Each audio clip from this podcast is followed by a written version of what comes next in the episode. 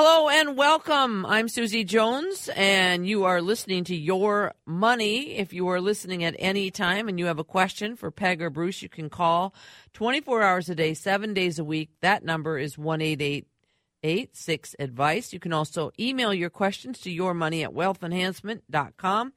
And right now, you can call or text our studio line at 651 461 9226. Here is Senior Vice President and Financial Advisor Peg Webb and the founder of Wealth Enhancement Group and financial advisor Bruce Helmer.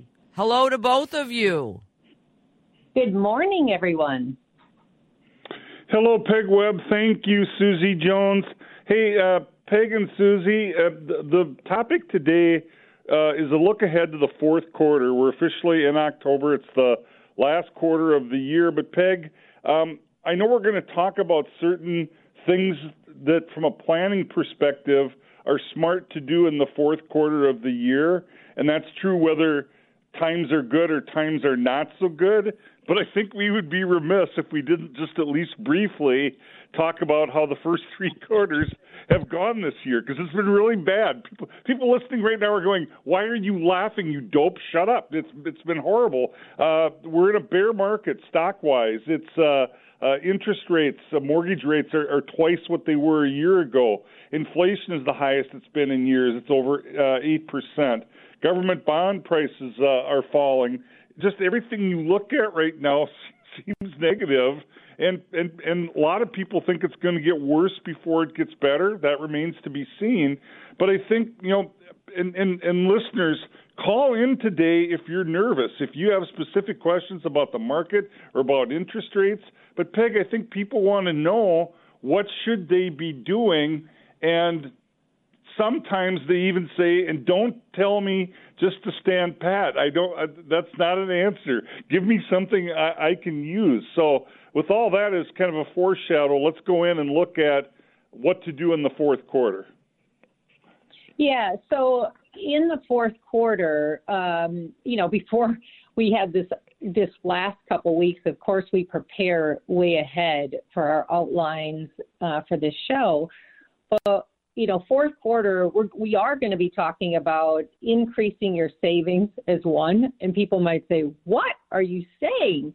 inflation. Um, my accounts are way down. So um, we're going to generally talk, though, about how there might be places that maybe you don't know that you could save. And then planning for long term care. Um, November is long term care month. So I just want to highlight, Bruce, uh, some of the reminders that people should know about long term care, whether you're an existing long term care policy holder or if you're contemplating buying it. And then, of course, December is uh, wrapping up the year uh, with the, the, thought of giving to charity. And because of the volatility this year uh, in the marketplace, and I might as well mention, you know, Hurricane Ian just happened, and you, you've all of you listening are watching the television and just the massive destruction that happened um, earlier this week lots of listeners, Bruce, know that I do have a place in Florida, and um, I just want to thank everybody because I'm getting lots of emails. You know, how are you? Is your place okay? And I'm happy to report that it is okay. I mean, uh, the, we did have sustained winds for you know 40 miles an hour for a couple days. Um, we still don't have internet where I would be lost, right? I'm in Minnesota right now, so I would be lost without my internet. But there's lots of people with no power. And so I, I wanted to mention that in connection with charity because I know the Red Cross and a lot of people, a lot of charities out there are already asking us to to help with the uh, reconstruction of Southwest Florida. So that was just kind of a recap, Bruce. Yeah, and you know, um, I, I, have, I have a good example how you know we always talk about don't worry about things you can't control because you can't control them. And you know, and I and we give the stock market as an example, or interest rates, or tax policy, and other public policy. Those are things we can't control, but there's a lot of things we can. So here, and it's amazing the technology that they knew this hurricane was coming. You know, two weeks before it actually hits. They don't know the specifics because things can change at the last second. But all the early forecasts had it, you know, had kind of Tampa Bay area in the bullseye, and my place is in, our place is in Clearwater Beach. So my wife was freaking out about the hurricane, and I'm like, Pat, and I was not. And she's mm-hmm. like, How can you be so calm? And I'm like, Pamela, I can't do anything about it. The, it's, the hurricane's going to do what it's going to do. All we can do is take all the precautions we need to take, and if something happens, we'll you know we'll fix it, we'll react to it, whatever. But I can't do anything about it, so I can't worry about it. But also for her, it was partly the second part of it, Peg, that then we were blessed and and the change passed and it didn't hit where where we have a place. But then she's watching on the news, and while she's relieved and grateful that we didn't get hit, she's feeling bad for all these people, and, you know, and, and she wants to do something. So yeah, yeah. So there's some things that we did to, to help also because it's, you know, I think unless you see it, you know, with your own eyes, you can't even believe it. Yeah, I I know, and um, unfortunately, it, it uh, nature decides what it's going to do and where. So uh, the yeah. other thing before we get into our outline too, I wanted to to talk a little bit about. We had an investment committee meeting on Friday, and I was I'm a member of that committee, and you know we talked about the markets and you know how volatile they are and you know what as a firm are we going to how are we going to position our assets? Um, what do we think short term what do we think long term and they actually had a slide that i took a picture of because it's kind of interesting. You know the last three years we've been through a lot right? It was actually december 31st of 2019 that everything was calm. And then all of a sudden you know february we started to hear rumblings about this COVID. And, you know, from December 31st, 2019 to February 19th, 2020, not even two months, the stock market, the S&P 500 was already up 5%. Well, then we found out about COVID, and of course, in a short 30 days, the market was down 34%.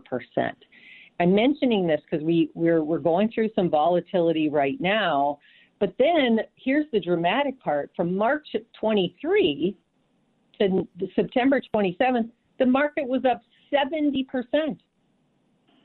Um, and then the last stat I want to give you is okay, we went through all that. We look at our portfolio values as of December 31st, 2019 to the present, September 27, 2022, and the S&P 500 is up 18%. Now, I know you mentioned on here before, Bruce, but that's an average of 6% per year on your stocks. And it happens to match, you know, what we do in a lot of our financial forecasts um, for our clients.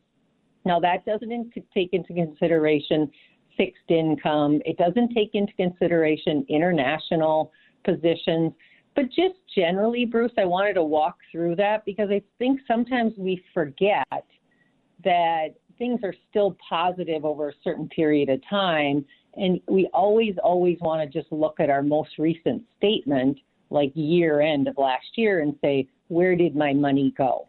So, um, so let me jump into October because I said, oh, you might be able to save more. Well, the IRS typically changes the tax brackets they change, Bruce, what you and I can put in our 401k or, uh, you know, listeners that have a 403b. You know, there's estate planning and gift tax thresholds that change. And the really big one is, is Social Security is touting increasing 8.7%. And so when it comes to that Social Security, um, we're actually going to have Rhonda Whiteneck on, um, I think it's November 6th, Bruce. She's going to be on live with us. I think that's right. And, yeah, November 6th. And she is fantastic. So I would already say mark your calendar for November 6th because we will have open lines to talk to Rhonda and any questions you may have. But we had 5.9% the year before. And, and what's really neat about this year, though, is Uh, Medicare brackets are not going to change and go slightly, possibly down. So getting an 8.7 on top of uh, your Social Security now would be fantastic. And then the other thing that uh, we look at in October is, uh, you know, the actual brackets. And so the federal brackets um, in 2023 are expected to climb 50,000 for married couples. So what that just means is that they're allowing you to have more dollars before you jump into another bracket. So more dollars of income. Um, and then lastly, the retirement uh, contributions that we can make. So, you know, your traditional IRA or your Roth IRA, that's actually going up um, to 6,500 in 2023, and that's uh, 6,000 now. And then the big one really is in your 401k. If you can afford to max out, it's going from 20,500 to 22,500, and that's 2,000 bucks. And then if you're over 50, you get to put in another thousand um, dollars extra beyond what we could do this year. Bruce. Yeah, and and those are all good things for savers and investors. And then it comes back to kind of how we started the show, and uh, we talk about saving and investing more, and people are going, "Are you crazy? Haven't you seen what's happened to the market?" But again, I would challenge everybody, and and I know you know this intellectually, listeners. Everybody understands when you invest that the the goal is to buy low and sell high. So the markets are down, you know, depending upon which index you look at, somewhere in the neighborhood now of 25% from the high. And I don't know what'll happen the next few weeks or months. Nobody does. They might go even lower. A lot of people think they will. Uh, it's not as bad as 2008 yet, and I don't think it's going to get that bad, but it might go lower. I don't know. What I do know is it's 25% cheaper than what it was from its high. To me, this is absolutely a buying opportunity. If you have cash and you have the ability to put money, more money into your IRAs, Roth IRAs, 401ks in the stock market, you absolutely should do it. There's probably not going to be very many better times than right now because the market actually is down. Again, I'm not saying it can't go lower. I'm saying I like our chances. And I think what happens, Peg, is every time there's a big retraction like this, some people think this time it's different and it's never going to come back. But history tells us every retraction we've ever had has been followed by a recovery where the market goes higher than where it was before the retraction. And I think this will not be any different. Yes, I think um, there's so many events uh, that happen all the time, but we tend to be very narrow minded at the moment about what's going on in the world at this time. The other thing I wanted to add, because I don't want to forget, is Roth conversion. So if you have IRAs that are taxable, uh, now is the time to consider getting those over into Roth IRAs. And how do you do that? Well, you can just take your shares that you have in your IRA, and let's say they're 100% in the stock market. And you're saying, well, well, I can't, I don't want to sell those. They're 25% down. Well, you can go into a very similar, maybe identical um, Roth IRA and just take those shares and deposit it in a tax free account. Yes, you will have to claim that on your income tax for 2022.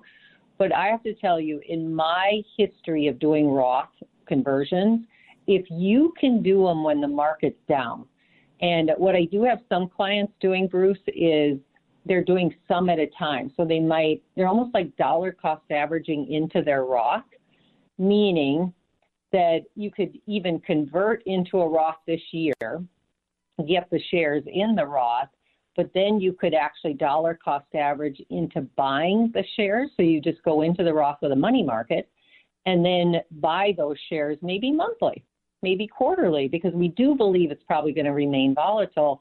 But then you could get um, that positive uh, on your side as well. So once again, it's going to cost you tax money, but what a great time uh, and what a great investment to try to get your buckets in alignment. Bruce? Um, anything else uh, for October, or uh, are you ready to move to November? I think we move to November. Okay. So November November is long term care month, and the statistics um, are just going up and up and up about how many adults are receiving care. Um, you know, what's the average age of a caregiver? That's 46. 92% of family caregivers report that they have a major change in their work because they're helping their parents or relatives. Um, so long term care, uh, long term care is just that. It could be uh, you as a as a son or daughter taking care of your parents and caring for them. Well, that's as they get older, it's long term care. A lot of times people will say, "Oh, are you going to talk about that long term care insurance?" Well, long term care insurance um, assists people in that if you're willing to pay a premium to an insurance company, then you can pick up the phone and call them and have them do a lot of the jobs or the um, care that you would take of your parents. And one of the things that we witness as comprehensive financial planners is let's say a client has a million dollars and it's liquid. And um, it would be almost like having an insurance on your million dollar house, right? Are you going to take out an insurance policy for the what if? Uh, most people do. Uh, when you have a mortgage, you know, the mortgage company mandates it. But if you've got your house paid for, you don't necessarily have to buy a hoity toity insurance policy. So when it comes to long term care insurance, um, people would like to maybe have that million dollars be a legacy. So buying an insurance policy, long term care, may then give them the confidence that the, the money that they've worked so hard to save will go to their children one day. So that's just one of the uh, positives.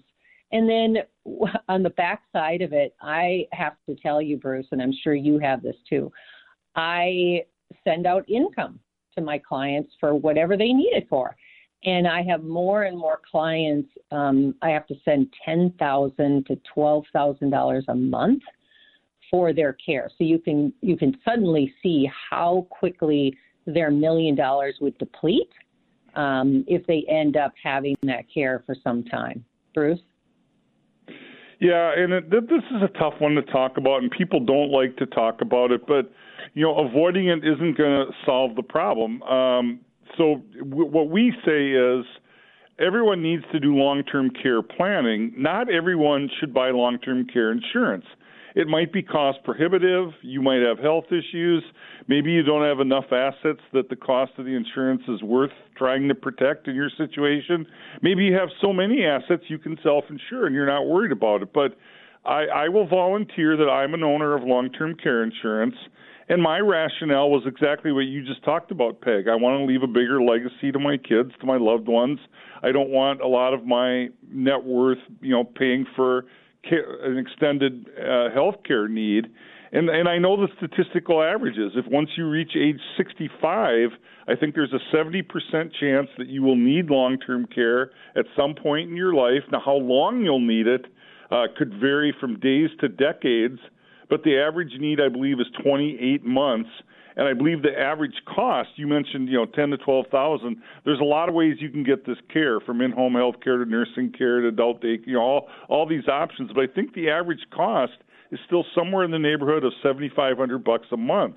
Well, simple math, statistical average tells me 28 months times $7,500. On average, that's an out-of-pocket cost of $210,000. If I live to be 120, I'm not going to spend $210,000 on long-term care premium. So even though the insurance is not cheap, if you ever need it and you go on claim, you don't have to be on claim very long to recapture your costs. So that's why I did it, and I recognize not everybody's going to use insurance. All right, you want to go into December?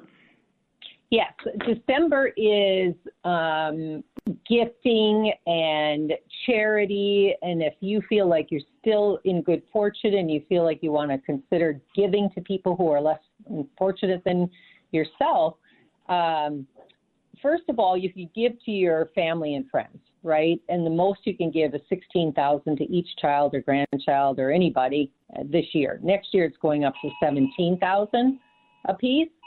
Um, the lifetime gift tax exemption is 12 million in 2022, and it's actually going to be um, closer to 13 million uh, next year. Then gifts to charity. Um, so you can give gifts to charity. This is a little bit more cumbersome, and I know we're we're getting at the end here, but the the charity is actually um, something that we are. It's hard to get a deduction for giving to charity. Now, some of you out there probably don't even care that it's hard to get a deduction; you just want to give. But Bruce, what I'd like to do is um, go through and really clarify how could you give to charity and get your deduction if you're under a standard deduction. Bruce? Yep. After after the break, let's go into detail on that, and hopefully we'll get the listeners involved as well, Susie. All right, very good.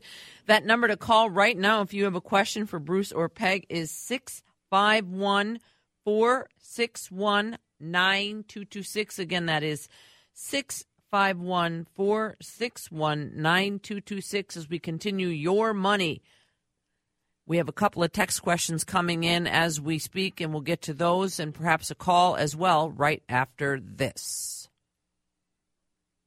It is your money. I'm Susie Jones along with Peg Webb and Bruce Helmer. And your calls and texts at 651 461 9226. We have a lot of text questions today. We'll start with one that asks both of you I am planning to retire in January. Should I be considering changing my date?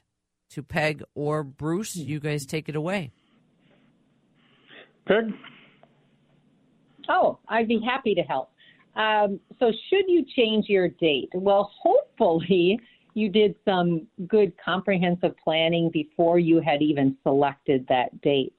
Uh, I would say if you feel confident, you know, that you're not going to spend stock market exposed money, you know, when you retire, and I doubt that you will, then I'd say go for it. I mean, if this is something where you've worked all your life and, and you feel like you're prepared, it's got to be the best feeling ever that you say, I am now retired.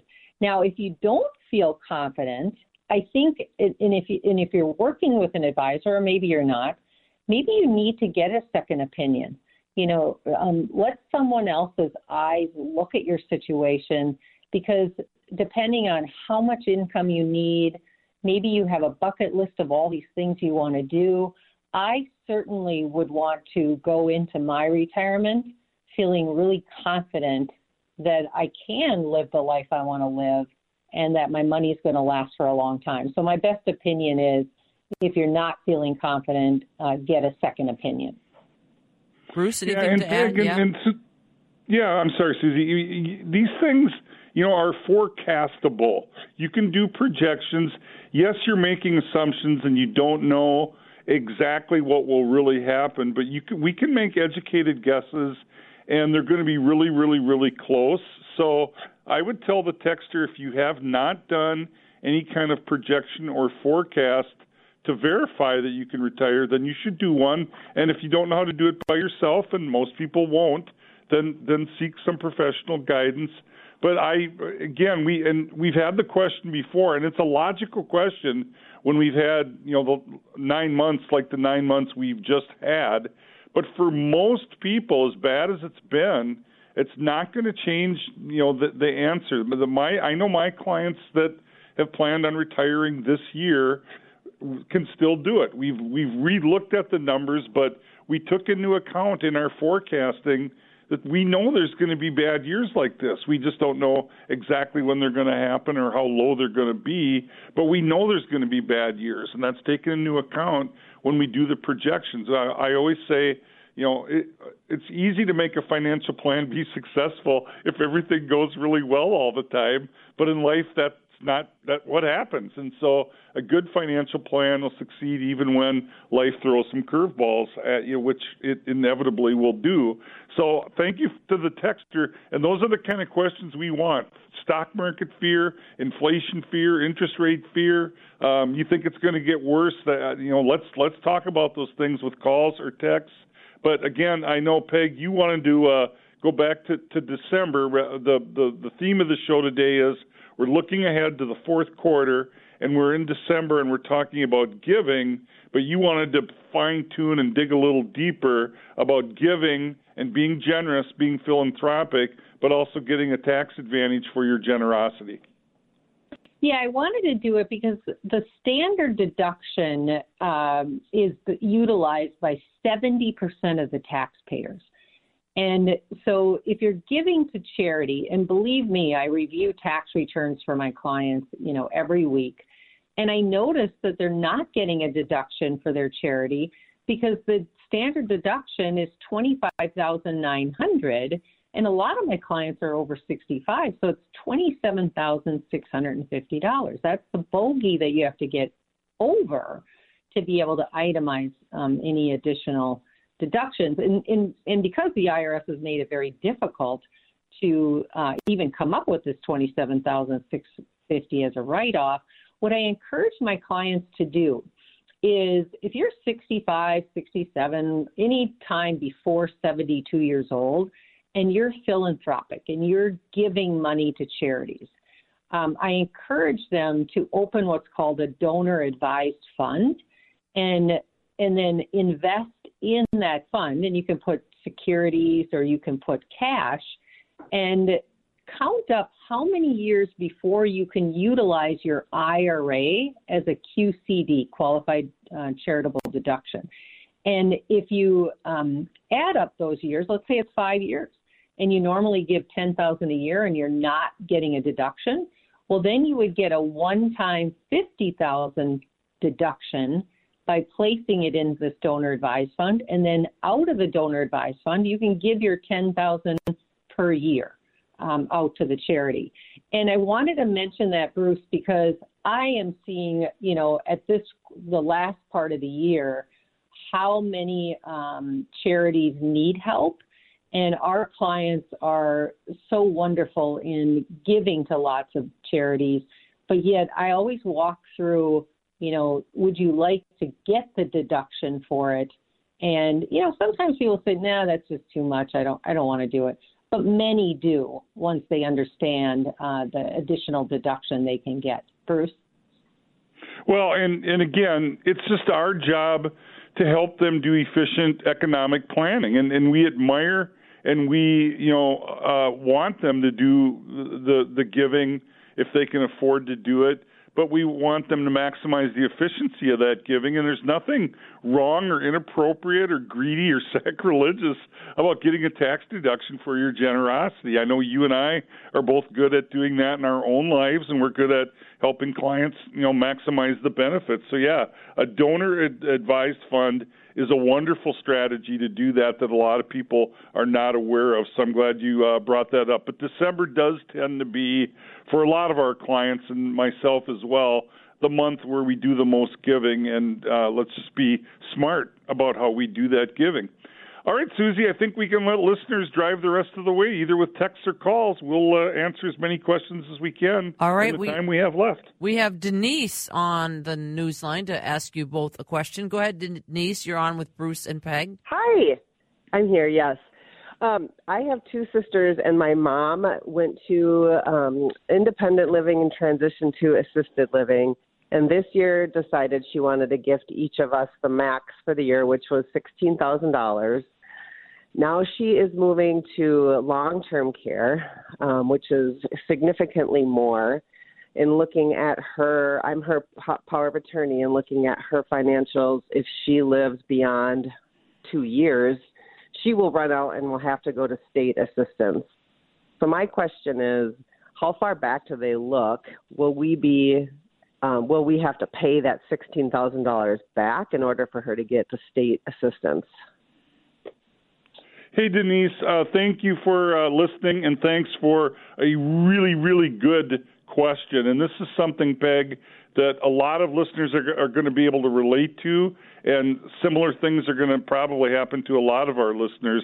Talk a little bit about, you know, what happens when you run out of money and you're eligible for Medicare or medical assistance and talk about the you know the look back and how that works. Yeah, so generally, just to keep it simple on the show, it's a five year look back. So when you go apply for assistance, there's going to be a question on the form were there any gifts made? And those need to be listed. And if they were within the last five years, then yes, they actually can request that that money comes back from the people that um, have have acquired it. And in some cases, when the parents gift like that, uh, the kids are already educated on the fact that this may go back for medical assistance. Um, and so you've got five years, but there's a little bit more complicated formula exactly. Uh, you know, that's five years depending on. But anyway, for general purposes, five years, if you gave money away, you then go fill out the forms. They're going to look back five years from when you fill out the forms. Bruce? Yeah, I, I only want to add, and, and good luck, Denise, and, and, and yeah, hold on to that money. Um, I, I've been out doing uh, speaking engagements again, Peg. In fact, a quick plug. The next couple of weeks, I'm in the Minneapolis St. Paul metropolitan area, I think five different times over the next couple of weeks. You can go to wealthenhancement.com and find where I am and, and get registered if you want to come out.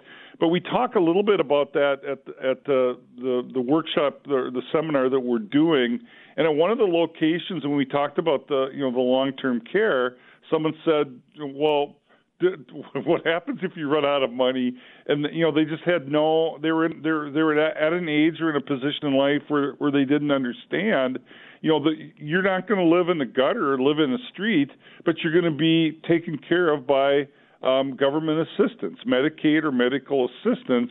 But for for the government to do that, they got to make sure that you paid as much of your own way as you can before they will allow that. So yes, millions of people are living in senior uh, facilities of some sort in this country, paid for by the government because they didn't have any money anymore. And you know, I think most people would never want that to be them but it's the unfortunate reality of you know not doing planning. So that's why you know earlier in the show in the month of November we talked about long-term care planning. And Peg, I'm going to steal your line. I was surprised you didn't use it today. Actually, if your plan for for long-term care is uh, to move in with your oldest adult daughter or whatever, make sure she knows because uh, it doesn't work if, if she doesn't. But everybody needs to do long term care planning. Not everybody can or should buy long term care insurance, but everybody needs to plan for that. All right. 651 461 9226. A texter writes Are money market savings accounts a good idea for cash savings right now as opposed to a traditional savings account at your bank? What a good question, Peg. What are you telling your clients for safe money, get the best interest rate they can? There's a lot of options. There's treasury treasury bills, treasury bonds, uh, uh, money markets, uh, bank deposits. What, what what are you telling people? Yeah, well, the first thing I do is educate the client on FDIC insurance, so Federal Deposit Insurance Corporation. And that is something where you get a backing by way of if you put deposits in a bank. So when you talk about a money market, that actually isn't FDIC insured. So that might be within a brokerage account. Um, and then you've got these treasuries, which, as much as we hate interest rates going up for people who want to buy houses, and Bruce already mentioned early in the show that the mortgage rates have doubled. Well, the Treasury bills and the Treasury notes, um, we have been taking a lot of cash uh, in our accounts that we manage and going and buying. You can buy one, two, three, five year Treasury notes today with a yield, you know, somewhere between around 4%. Plus, it may be state income tax free. So if clients are in Minnesota, then they don't pay any tax on that. So then the big question there though is when do you need the liquidity? Because savings in the banks and money markets give you really instant liquidity if you're trying to just park money and go back into the market or you want to wait to see if interest rates get higher. Um, those would be the most liquid accounts. And then if you do end up buying treasury bonds uh, and you buy one for 4% and interest rates go up to 5 then if you hold your bond, if it's a one year bond to maturity, you'll get your money back. But let's just say six months from now, you say, I don't want this 4% treasury anymore. I want to get that five. Well, then your treasury bond will be discounted to the market. So you may only get 97 cents on the dollar or something back because interest rates are higher at that point in time when you want to um, sell it. So I'm thrilled. Now, I hate inflation, but I'm thrilled that at least our short term money is making some money at this point. Bruce? Uh, I, that was such a good answer. I really don't have anything to add. I will just say um, I am getting emails almost every day from my online bank accounts that they keep on raising my interest rate, which this again, this is a two-edged sword. Borrowers don't like this higher uh, increase in interest rate, but savers do. So I'm I'm happy to see my my interest rates go up. Susie. All right, 651 461 9226. If you have a question for Bruce or Peg, a texter writes, I have mutual funds and I was wondering if it would be better now to draw money out of it, 14,000 to pay off some bills or wait till it goes back up. Thank you, Scott. Thanks for listening, Scott. Go ahead, guys. Yeah, thank you, Scott. Thank you, Scott. Um, so, Peg, I'm assuming Scott says mutual funds, but I'm assuming these are mutual funds invested in stocks. But maybe you even want to talk a little bit by about the fact that not all mutual funds are stock. They could be bond funds or stock and bond, growth and income. But based on on, on how Scott worded the question, I think he's asking about selling stocks low.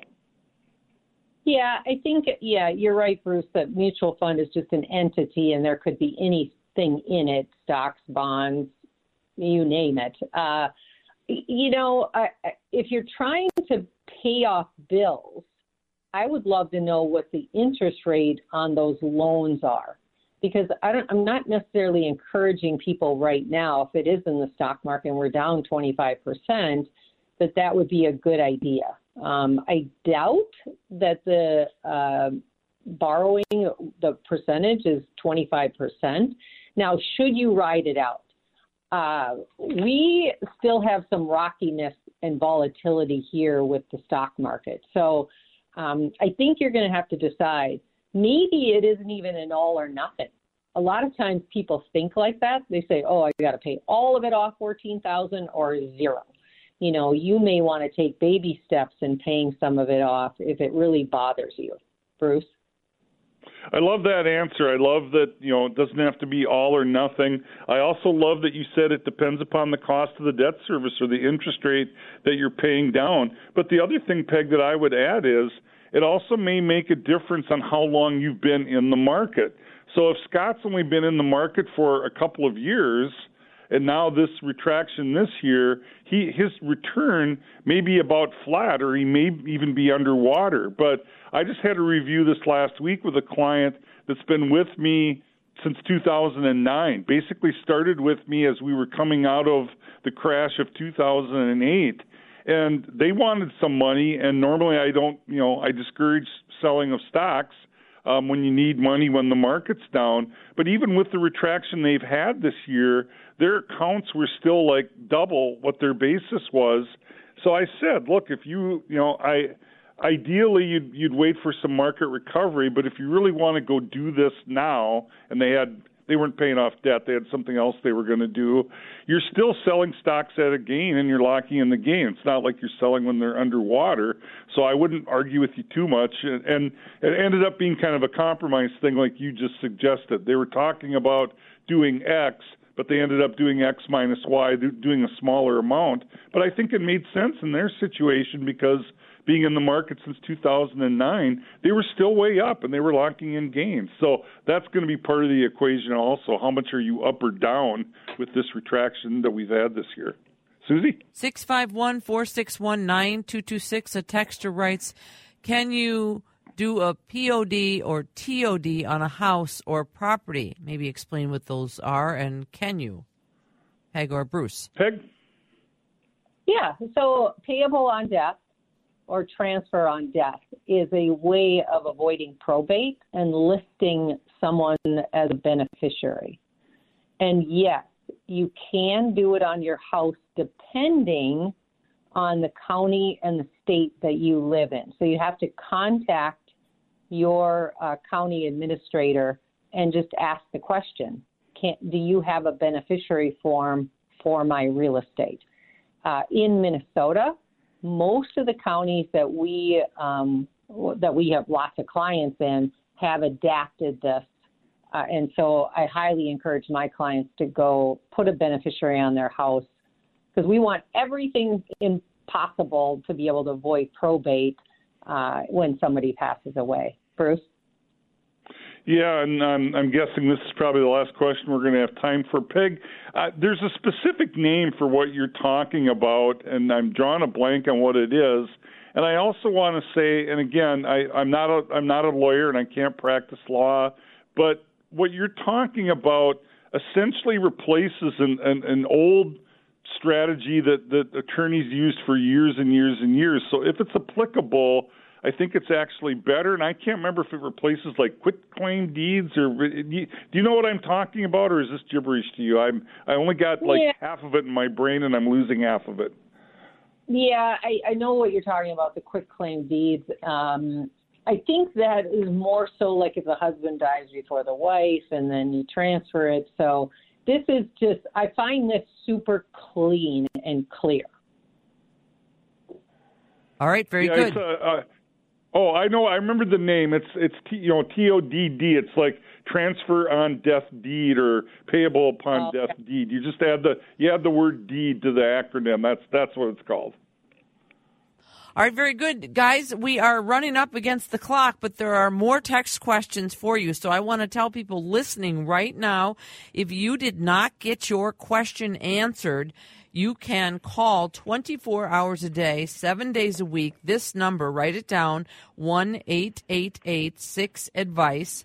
1 888 6 Advice. Or you can always email your question, your money at wealthenhancement.com.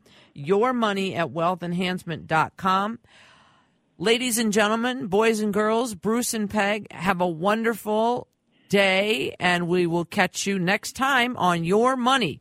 Again, your money at wealthenhancement.com for questions. Free consultation available.